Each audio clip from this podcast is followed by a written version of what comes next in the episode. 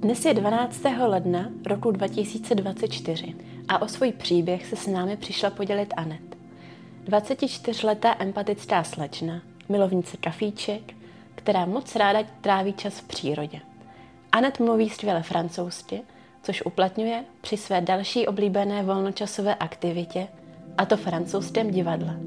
I díky onkologické léčbě přehodnotila své priority a rozhodla se studovat aplikovanou matematiku na vysoké škole. Svoji budoucnost ale vidí také v pacientské advokaci, ve které se rozhodla začít vzdělávat, aby mohla zastupovat a hájit zájmy i dalších léčených a vyléčených pacientů. Její příběh začíná v jejich 17 letech, kdy se, jak o tom sama mluví, cítí člověk nesmrtelně. Diagnóza, kterou si tak nakonec vyslechla, byl velký šok, jak pro ni, tak pro její blízké. Já jsem vlastně problémy začala mít v srpnu roku 2016, kdy mi bylo 17 let a začala se mi na těle objevovat kopřivka, vlastně taková svědivá vyrážka. Doktoři si nejdřív mysleli, že to je nějaká alergická reakce, takže mi byla nasazená dieta, ale vůbec to nepomáhalo, kopřivka zůstávala dál a dál, tak mě potom na Kožním hospitalizovali. Tam jsem na začátku září týden ležela a během té doby mi udělali spoustu různých vyšetření a jedním z toho byl taky rentgen hrudníku, na kterém zjistili, že mám v mezihrudí nějakou masu. No a pak už to pokračovalo, šla jsem na CTčko, tam mi řekli, že to teda zřejmě bude nádorové onemocnění a v říjnu už mi dělali biopsii, kdy tedy potvrdili moji diagnózu, a to Hodgkinův lymfom, což je rakovina lymfatických uzlin. Takže vlastně za 2 měsíce od nějakých problémů prvotních, tak jsem měla stanovenou diagnózu a vlastně ještě v tom měsíci, ještě v říjnu mi začala chemoterapie. Tím, že jsem vlastně nebyla v té době plnoletá, tak se moji diagnózu první dozvěděli rodiče a pak bylo na nich, jestli mi to budou chtít říct sami, anebo budou chtít, aby za mnou přišel lékař a ten mi tu diagnózu sdělil.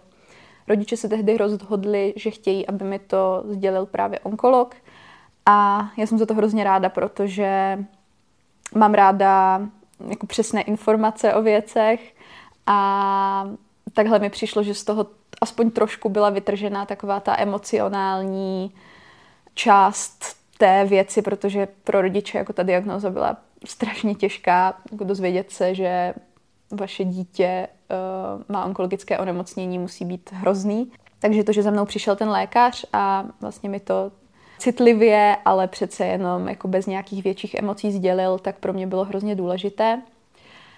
Asi jsem si to v první chvíli až tak neuvědomovala, co to znamená. Prostě byl to spíš takový šok. Ale samozřejmě, jak jsem se pak vracela domů, víc jsem nad tím přemýšlela, tak jsem ohledně toho hodně brečela. Ale zase musím říct, že to bylo vlastně v průběhu léčby téměř naposledy, co jsem kvůli sobě brečela. Že jsem to potřebovala ze sebe dostat, ale nastavila jsem se pak do takového módu, tak jo, teď je potřeba tou léčbou projít, teď je potřeba přežít, teď je potřeba to zvládnout. Nikdy jsem si nepřipustila, že by to mohlo dopadnout špatně. Vždycky jsem si říkala, že teď jenom to bude na prd, aby to zase mohlo být dobrý. Stejně tak třeba to, že mi vypadaly vlasy, mě až tak neovlivnilo. Já jsem ani nechtěla nosit paruku, nebo necítila jsem, že to potřebuju, protože to pro mě přesně bylo tady tohle, že ano, teď mi vypadají vlasy, teď nebudu vypadat tak, jak chci vypadat, ale je to ta nutnost, abych jednou zase mohla. A to pro mě bylo úplně to nejdůležitější. Tohle si držet v té hlavě, že tohle všechno se teď děje, ta bolest, únava, to všechno se děje proto, aby to zase bylo lepší. Plán léčby Anet vypadal tak, že by své 18. narozeniny, které ji čekaly v únoru následujícího roku, mohla oslavit již v remisi onemocnění. Plány ale bohužel nevždy vycházejí tak, jak si přejeme. A oslavu dospělosti tak prožívala stále v aktivní léčbě. Co se týče té mé léčby, tak původně jsem měla mít jenom 4 cykly chemoterapie, protože jsem byla diagnostikovaná hodně zavčas v prvním stádiu onemocnění. Ale vlastně po 2 cyklech chemoterapie zjistili, že moje tělo na tu léčbu nereaguje tak, jak bychom si přáli. A tak mi byly navýšeny ještě 2 další agresivnější cykly, plus se teda řeklo, že budu mít i ozařování. Původní plán taky byl, že se vrátím do školy ještě v tom roce a normálně dokončím ročník se svojí třídou, což ale právě kvůli tomu, že se prodloužila ta léčba, tak už pak nebylo možné a musela jsem ročník teda potom opakovat. Anet se léčila jako téměř dospělá, ale stále na dětské onkologii. A právě tento fakt pro ně byl v průběhu léčby velmi náročný. Skupina pacientů v adolescentním věku a mladé dospělosti je velmi specifická a minimálně v poslední době se začíná více řešit, že potřebuje také specifickou péči.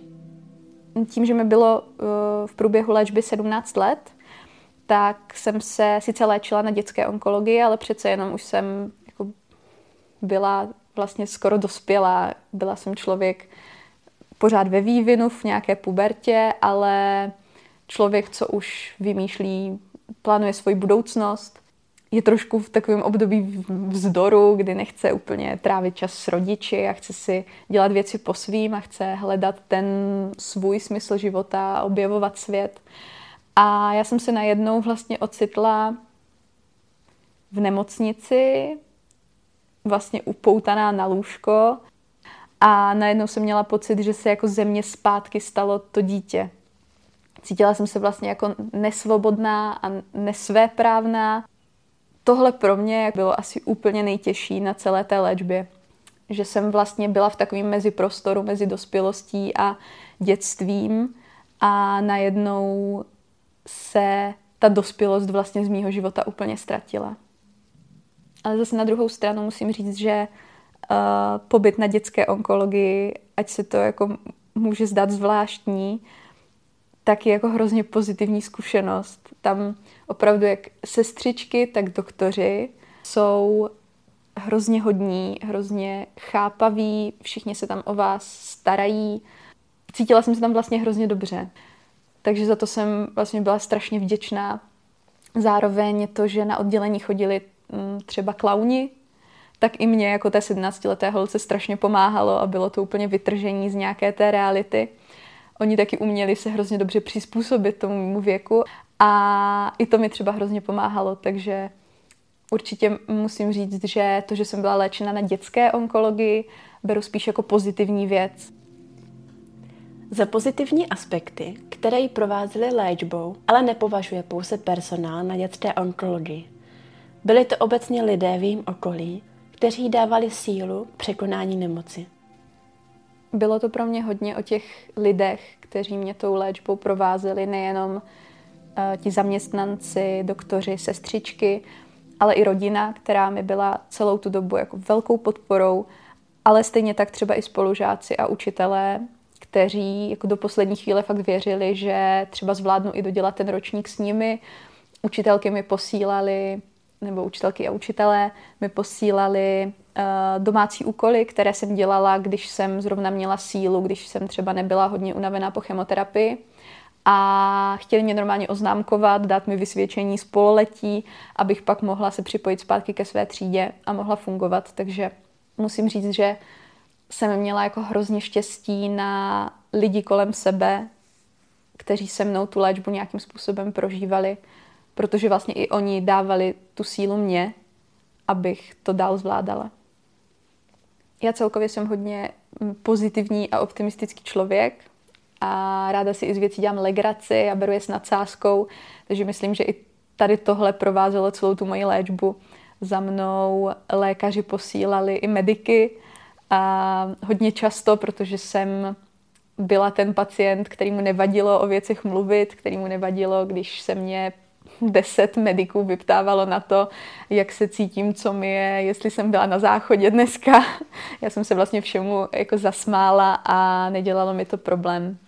Takže myslím si, že i ten jako pozitivní přístup hodně provázel celou moji léčbu. Když bylo Anet oznámeno, že se vyléčila, čekali návrat zpět do normálního života. To bylo nakonec těžší, než si myslela. A to především proto, že si právě až po léčbě začala uvědomovat tíhu toho, co se jí dělo a děje. Mi přišlo, že najednou se jako ode mě očekává, že teda tak teď mi řekli, že jsem v remisi, že jsem vyléčená a teď jsme zpátky jako v normálu. Jenže já jsem v normálu nebyla. Já jsem najednou si začala právě uvědomovat to, že mi teprve dorůstají vlasy a nevypadám tak, jak chci vypadat. Že jsem hodně ležela a nemám fyzičku, jakou jsem dřív měla, že nemám svaly, že jsem hrozně moc unavená oproti všem ostatním. A vlastně nejvíc mě tady tohle všechno zasáhlo až v tu chvíli po léčbě, protože všichni předpokládali, že teď už je všechno zpátky jako dřív, ale ono nebylo nic jako dřív. Já jsem nebyla jako dřív, můj fyzický ani psychický stav nebyl jako dřív.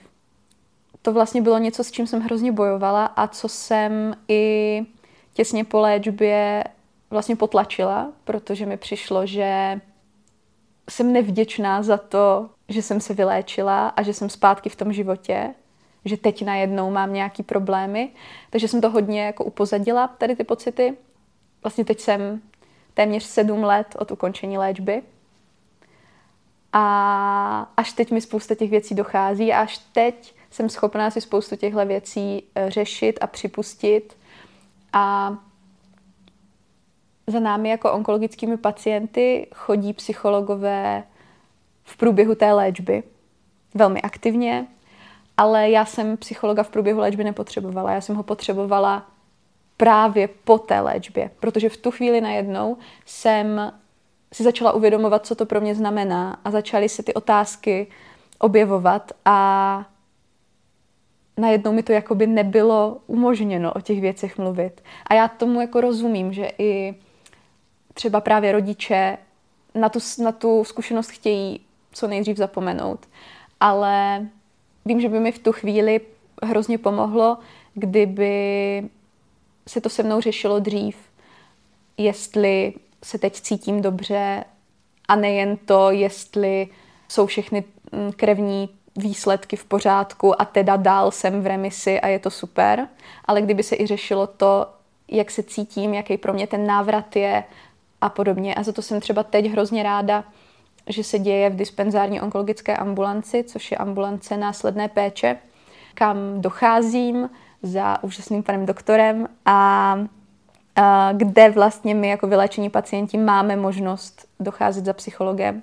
Myslím si, že to je hrozně důležitý, protože ta péče o ty vyléčené pacienty by měla být komplexní a měla by kromě toho jako nejdůležitějšího v uvozovkách a to, že se jako nevrací onkologické onemocnění, tak by ale měla zahrnovat i tu péči o ten život obecně a o to mně přijde, že se víc a víc lidí snaží a uvědomuje si tu důležitost a to si myslím, že je strašně důležitý. Návrat po léčbě byl pro Anet v určitých ohledech náročný. Mě ale zajímalo, v čem má naopak pocit, že jí tato zkušenost posunula v pozitivním slova smyslu. Mě léčba ovlivnila život víc, než jsem si byla ochotná připustit a pořád teprve zjišťuju, jak moc jsem se změnila. Určitě na takovou jako první dobrou musím říct, že jsem hodně přestala řešit vzhled jako takový, že jsem přijala to, jak vypadám přirozeně sama od sebe já. Neříkám, že je cokoliv špatného na tom se namalovat, ale je pro mě v tuhle chvíli jako důležitější, abych se cítila jako já sama sebou a nedělala ze sebe někoho, kým nejsem.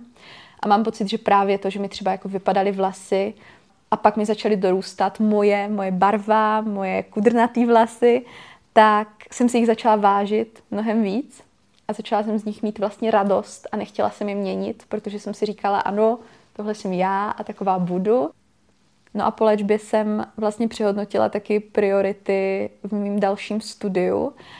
Vždycky jsem si myslela, že budu hodně humanitně zaměřená, ale vlastně v těch posledních 2 letech, když jsem se vrátila na Gimpl do školy, tak jsem zjistila, že mě hrozně baví matematika a našla jsem v ní krásu a našla jsem v ní smysl a udělala jsem docela jako velký krok a velkou změnu, že jsem na bakaláře na vysokou nastoupila na matematickou biologii a biomedicínu, což je vlastně jako datová analýza v biomedicínském výzkumu, nebo směřuje to tady k tomu zaměstnání.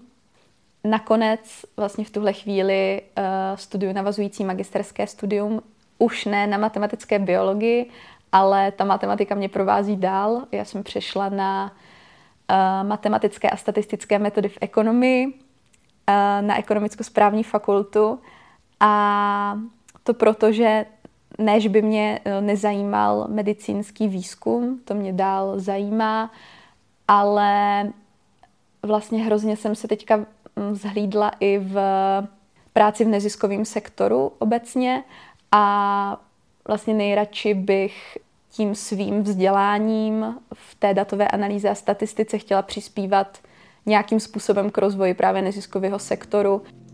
Už na začátku jsem se zmínila, že se Anet plánuje vzdělávat v pacientské advokaci. V následující části příběhu se tak rozpovídala o tom, co ji motivuje dál se o tato témata zajímat a rozvíjet a co by ráda předala dalším vyléčeným pacientům.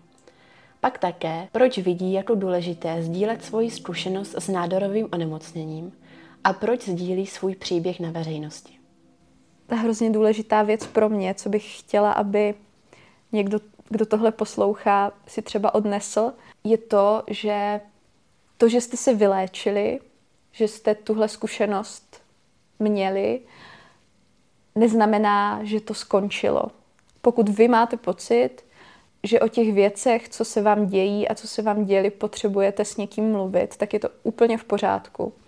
A buď to je teda psycholog, anebo to taky může být třeba nějaký další vyléčený pacient, který měl tu zkušenost ne stejnou, ale třeba hodně podobnou, rozumí tomu, co jste prožívali, co prožíváte teď, a hlavně vám nebude říkat, ať už o tom nemluvíte, že už je to přece všechno dobrý, protože si taky uvědomuje, že ta potřeba v něm je a že to vlastně potřebuje řešit, hledat ten smysl, přemýšlet i nad tou budoucností třeba trošku jinak.